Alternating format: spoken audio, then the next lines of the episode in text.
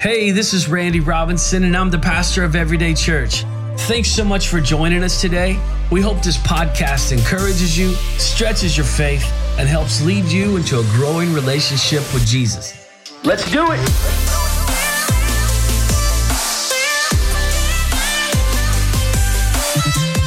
All right, let's jump in. 2 Timothy chapter 1 verse 6. Paul is talking to his protege Timothy and he says, "I remind you to fan into flame the gift of God." So, two weeks ago, we talked about how it's difficult for the church to fight fire with fire because we've allowed our fire to go out. But the truth is, without the fire of God burning in our lives, everything becomes more difficult. We want to engage culture, right? We want to reach people who are outside of the faith. We want to be a better husband or a wife. We want to be a better father or mother. We want to be a better fill in the blank. But everything is notice- noticeably more difficult without the fire of God. I'm not going to recap the whole message, but if you missed it, I would encourage you to go back, listen on the podcast, or catch it on YouTube. Now, toward the end of the message, I read this quote from D.L. Moody that hit home with a lot of people, including myself, and I've been chewing on it for two weeks. It's been a part of my prayer time, even this morning. He said this quote, I firmly believe that the moment our hearts are emptied of selfishness and ambition and self seeking and everything that is contrary to God's law, the Holy Spirit will come and fill every corner of our hearts. But if we are full of pride and conceit, ambition and self seeking, pleasure and the world, there will be no room for the Spirit of God. I also believe that many a man is praying to God to fill him when he is full already with something else. So before we pray that God would fill us, I believe we ought to pray that he would empty us. There must be an emptying before there can be a filling. And when the heart is turned upside down and everything that is contrary to God is turned out, then the Spirit will come. We're going to talk about this later in this series, but the fire of God is a consuming agent. And when we ask for the fire, what we're really asking for is that the Holy Spirit would burn out or consume everything that's not of God. Have you lost your fire? Have you lost your zeal? Have we lost our passion for the things of God? Have we become so selfish and full of our own desires that we've neglected to even ask if the things that we're pursuing are part of God's will for our lives? We have to have the humility to face the possibility that we might be on the wrong path. Maybe the way we're doing church and living our lives isn't the way that Jesus intended for us to do it. We have to have the courage to face the scoreboard. We have any com- competitive people in the room? A few. Sports fans? Look, nobody likes to lose. But we've all been around those annoying sports fans that will just not let it go no matter how bad their team is losing. And then after they lose, it's always somebody else's fault. Oh, well, our starting running back was injured. Oh, the receiver was out. They must have paid the refs. This is the worst officiated game I've ever seen. And if you're a Gator fan, you probably feel attacked right now. but if you didn't act like that, I'm kidding. Look, we've all been there, right? Your team is down three touchdowns, but you're on the goal line about to score and cut it to two. There's a minute 58 left in the fourth quarter. The other team has no timeouts. You have all of yours, and you're doing math in your head. If we can first force a turnover, run back a fumble for the touchdown, then we could get the onside kick, and that'll leave us about 22 seconds. That's enough to fire two quick passes, get out of bounds, hit the end zone for the TD. Then we complete the two, two point conversion. That's it. We can do this. No, you can't. No, you can't. You're going to lose. I know not everyone in the room is a sports fan, but you get the idea. There comes a moment when everyone has to face the scoreboard.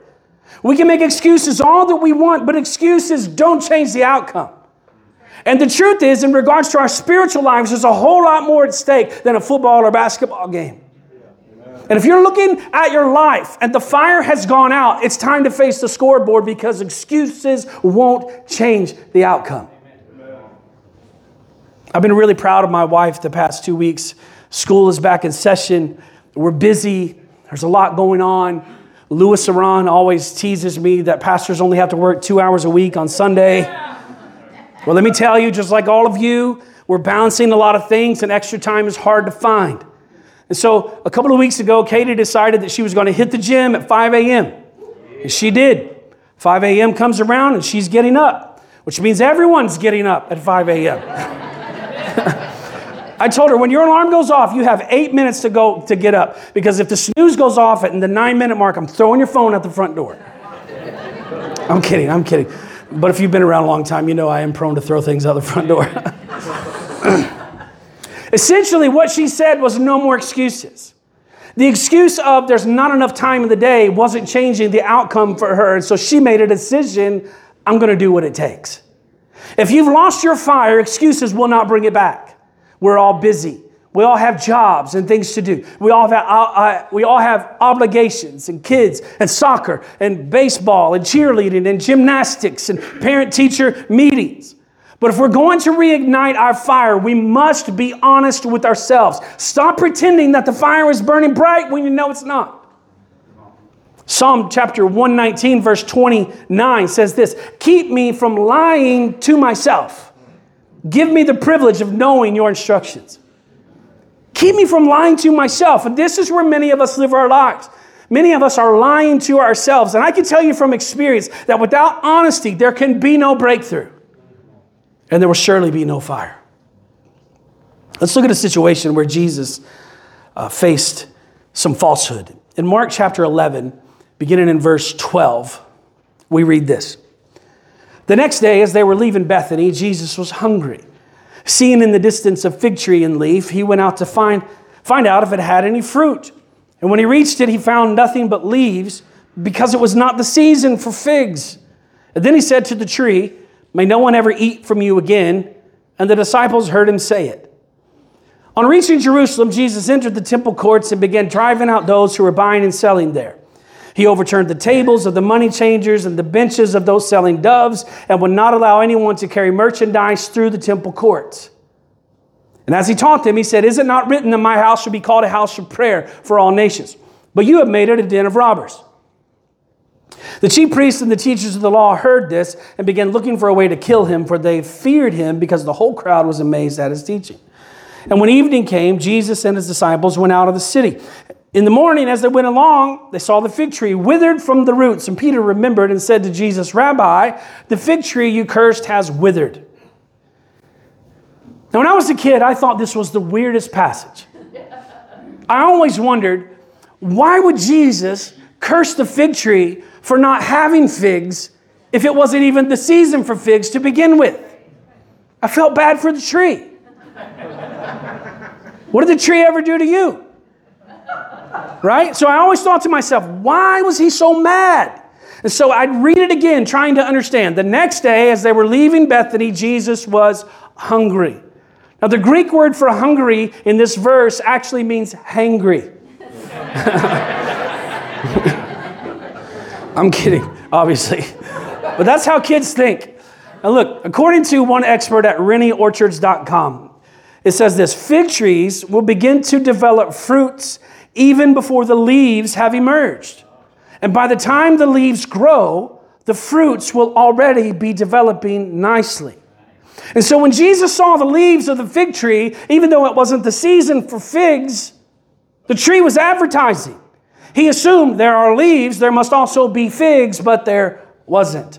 And I think that this is where we find ourselves sometimes in our lives. We're not honest with ourselves, we're not honest with others, and we put on a mask and pretend that everything is okay. And so from a distance, we look good. We're like a fig tree. Sure, we might have beautiful leaves, but underneath, there's no fruit. Let me say it another way. Sure, we look good on the outside, or we talk a big game, but inside, there's no fire.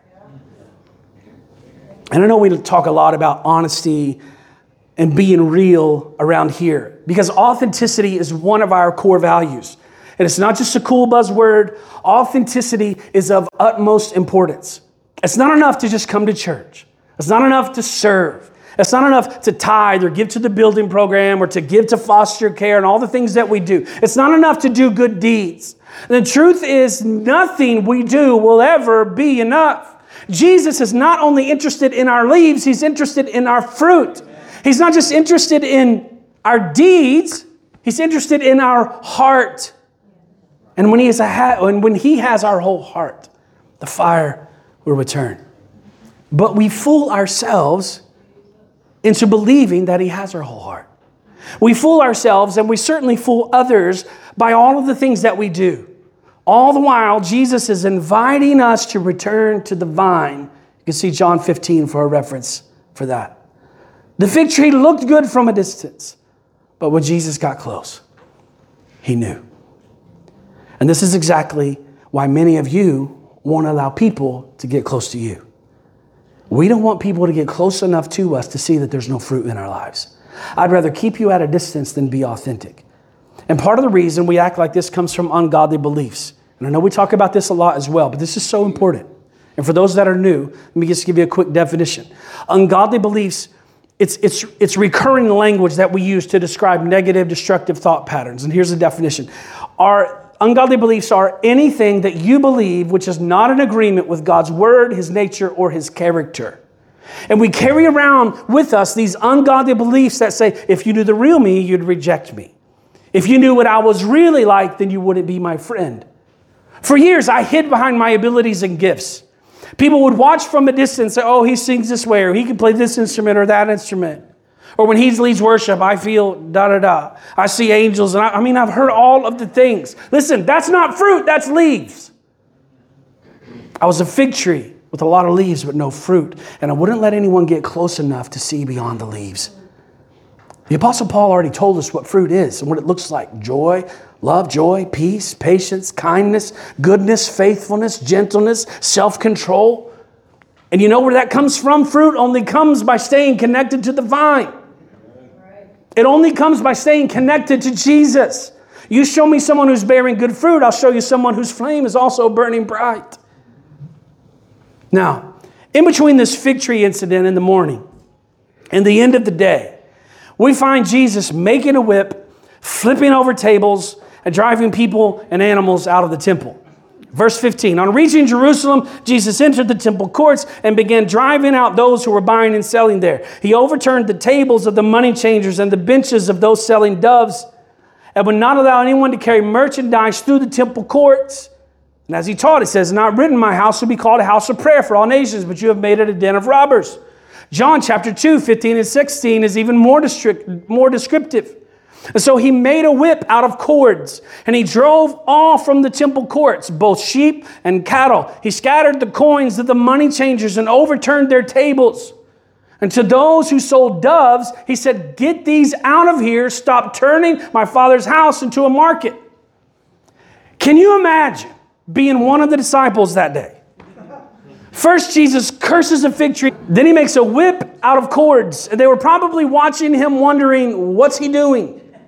And then he starts flipping tables over. Money and coins are going everywhere. Bird cages are breaking and birds are flying all over the place.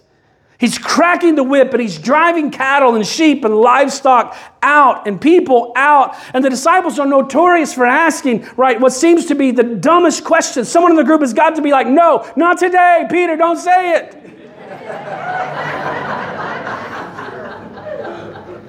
Now, on some levels, the fig tree and the incident at the temple seem unrelated, but there's an underlying theme of deception. Because there's a fig tree that doesn't have figs, but it has leaves. And in the temple, there are money changers who were ripping people off. And because Jewish law required a temple tax, Jews and visitors from other nations would come to pay their taxes when they offered their sacrifices. But foreign coins with the likeness of pagan emperors would not be accepted in God's temple. And so money changers exchanged those foreign coins for Jewish money, but they did so at a huge profit. So rather than provide this service as a business in another part of town, they exploited the religious zeal of the visitors to Jerusalem and did their business on temple grounds. And because they determined their own exchange rate, money changers easily took advantage of the poor and the foreigners that were pouring into Jerusalem, especially for Passover. And so they sold sacrificial animals. They overcharged people who didn't bring their own animals. Others were in charge of examining and inspecting the animals that were to be sacrificed. And it was very simple to declare that this animal is unapproved and then force them to buy another animal at an inflated price. There's a lot of dishonesty happening here. And then he says in verse 16 of John 2 to those who sold doves, He said, Get these out of here. Stop turning my father's house into a market. See, we often see in Scripture that the dove is a representation of the Holy Spirit. Now, contextually, these people were selling actual birds. They were selling literal pigeons and doves. And I'm not trying to make this say something that it doesn't say. But there's also, it's also prophetically speaking of a day when people would prostitute the Holy Spirit. The Holy Spirit cannot be bought and is not for sale. And part of the problem with our fire as individuals is that churches have become like the money changers. We've become so good at the production that we don't really need the Holy Spirit. So on the outside, everything looks fantastic, but our parishioners have begun to confuse ambiance for His presence. Just because a song or a message moves us emotionally doesn't mean it's the Holy Spirit, because you can get just as many chills at a Celine Dion concert. The dove was never meant to be caged, it was never meant to be sold with productions and sound systems and processes taking center stage and the dove of the Holy Spirit being placed in the cage, there can be no fire in our services. And if there's no fire in the church, there will be no fire in those who have submitted to the authority of that church. As Pastor Tommy Tenney once put it, our churches are like bakeries with no bread. Now, everything that's happening in this passage is a paradox including the first part of the chapter, which we didn't read or talk about, when Jesus rode into the city on a donkey. The people were spreading their coats on the ground and waving palm branches, shouting, Hosanna to the King, only to turn around and shout, Crucify him a short time later. Now, a paradox is a Greek word made up of the prefix para, which means beyond or outside of, and the verb dokein, which means to think. And so the Greeks combined these words to create an adjective that means contrary to expectation. The fig tree performed contrary to expectation. Jesus expected there to be fruit, but there were only leaves. The money changers in the temple, people approached them expecting to be treated fairly. Instead, they were ripped off and taken advantage of. From a distance, on the outside, everything looks fine. But upon closer review, you find something that looks one way, but in all actuality is something completely different. And again, I wonder how many of our lives are just like the fig tree or just like these money changers. Our lives are a paradox. We look fine on the outside, but on the inside, there's something completely different. We might check all of the boxes. We've said the prayer, inviting Jesus into our life. We lift our hands and we sing the songs and we give of our time and our resources and we help and we serve others. But these are just leaves on the fig tree. And without fruit underneath, we're just deceiving ourselves and others. In order to truly fan the flame, we must be honest with ourselves and we must be honest with God. There is no fake it till you make it. And the truth is, the longer you fake it, the longer it will take to make it. Until we're willing to name the struggle, the struggle will remain in power over us. Going back to an earlier point, we've got to have the courage to face the scoreboard. We need to have the humility to face the possibility that we might be on the wrong path.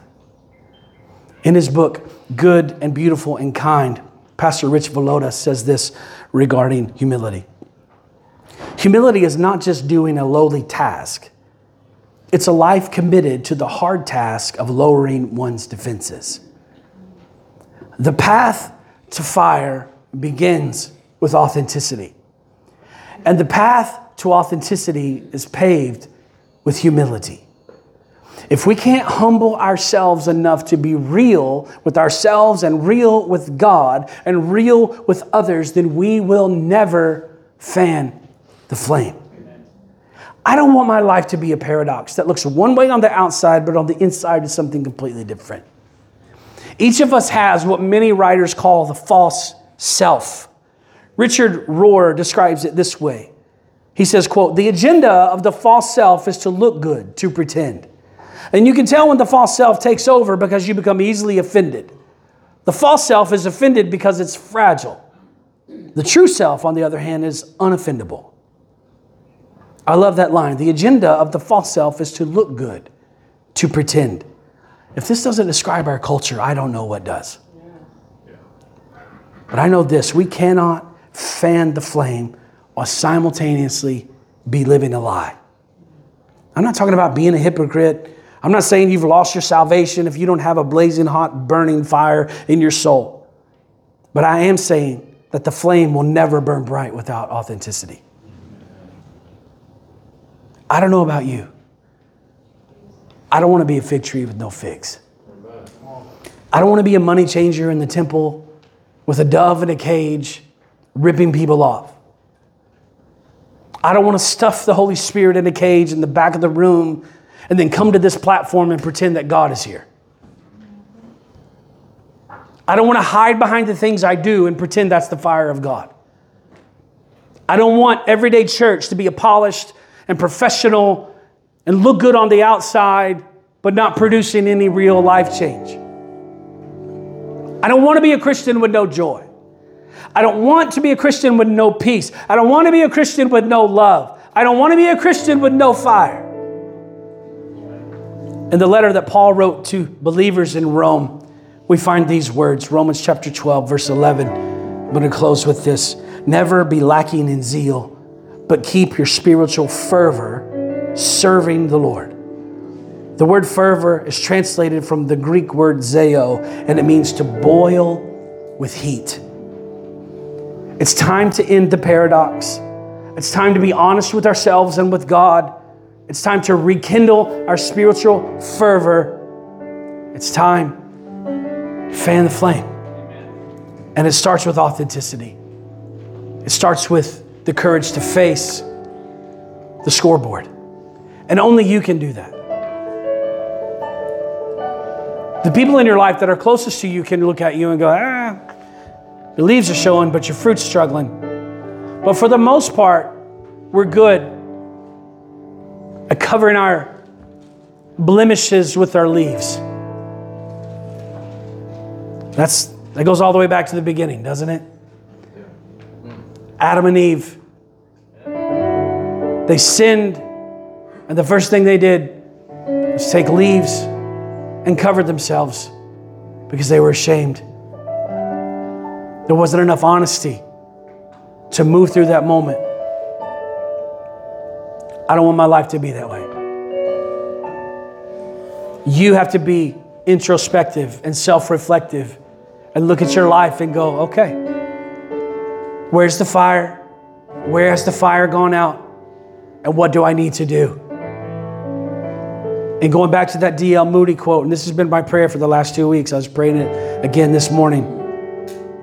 I feel like God's been waking me up really early, or Katie, because she's getting up at five. I don't know. But I've been trying to redeem that time by prayer. So this morning I was so tired. My alarm was set for 7:05. I tried to get here by 7:45. I woke up and the boys called it dark morning. It's dark morning. so I woke up and it was pitch black and I thought to myself, I don't want to get up and pray. And this is what I said. I said, God, if it's 5:30 or later, I'll get up. And I rolled over and I grabbed my phone. And I was so annoyed. I clicked it to see what was on, and it was 5:30 exactly. I'm not, I took a screenshot of it. I'm not even making that up. I showed Katie this morning, 5:30 a.m., Sunday, August 20th. I was like,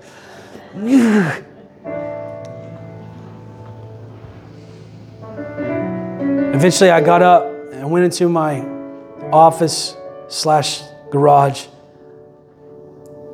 I laid down on the floor and I just said, God, help me to empty myself. Help me to be honest with myself and with you. I mean, how many of us have grown up saying, Oh God, fill me, oh God, we sing songs about, fill me up, God, fill me up, God, fill me up. But what a simple concept. There could be no filling without an emptying. And so, my heart right now is let the fire of God do the burning and the emptying. I want to be empty of everything that's not of Him so that He can fill me. And that only comes through authenticity. I can't make that decision for you. Only you can do that. Only you can do it. Would you pray with me? Bow your heads just for a moment. God, thank you for this day. Thank you for your presence that's been tangibly in the room, touching people's lives. God, even seeing multiple people throughout the building just kneeling and in a, a posture of just giving everything to you. God, may we all have that posture in our hearts of surrendering it all being honest with ourselves and emptying ourselves of everything that's not of you. May the fire of God burn, God, not as an excitement element, but as an element to burn up everything that's not of you.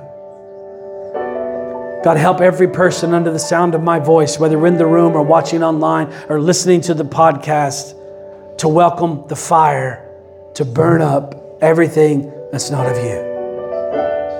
God, give us the courage to face the scoreboard. In Jesus' name.